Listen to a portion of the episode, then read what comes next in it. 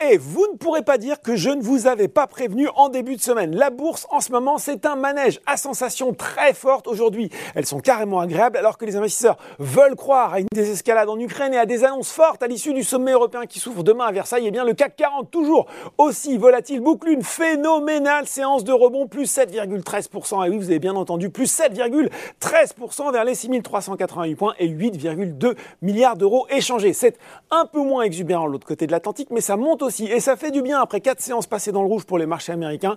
L'officialisation de l'embargo US sur le pétrole russe a été bien digérée. À 17h45, le Dow Jones progresse de 1,9% vers les 33 242 points et le Nasdaq de 2,8%. C'est pas mal, hein, vers les 13 152 points.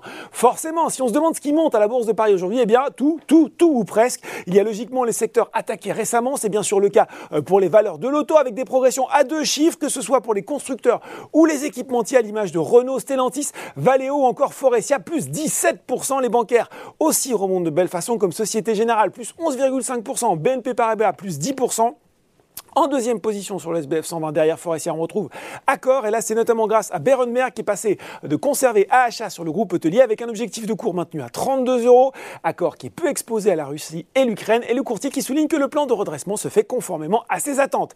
À noter aussi Veolia qui termine en tête des progressions du CAC 40. Et puis sur le SRD transgène, gagne de près de 15% la biotech qui présentera avec son partenaire BioInvent des données sur un virus oncolytique innovant lors de la conférence annuelle de l'American Association for Cancer Research. Du côté des baisses, bah, on fait le mouvement inverse en fait. Hein. Les fortes hausses des jours précédents connaissent des prises de bénéfices, mais il y en a très peu et ne sont que 5 sur le SBF 120.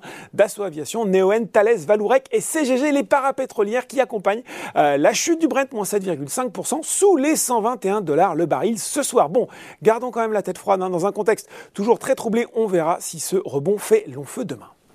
Voilà, c'est tout pour ce soir. N'oubliez pas tout le reste de l'actu éco et finance est sur Boursorama.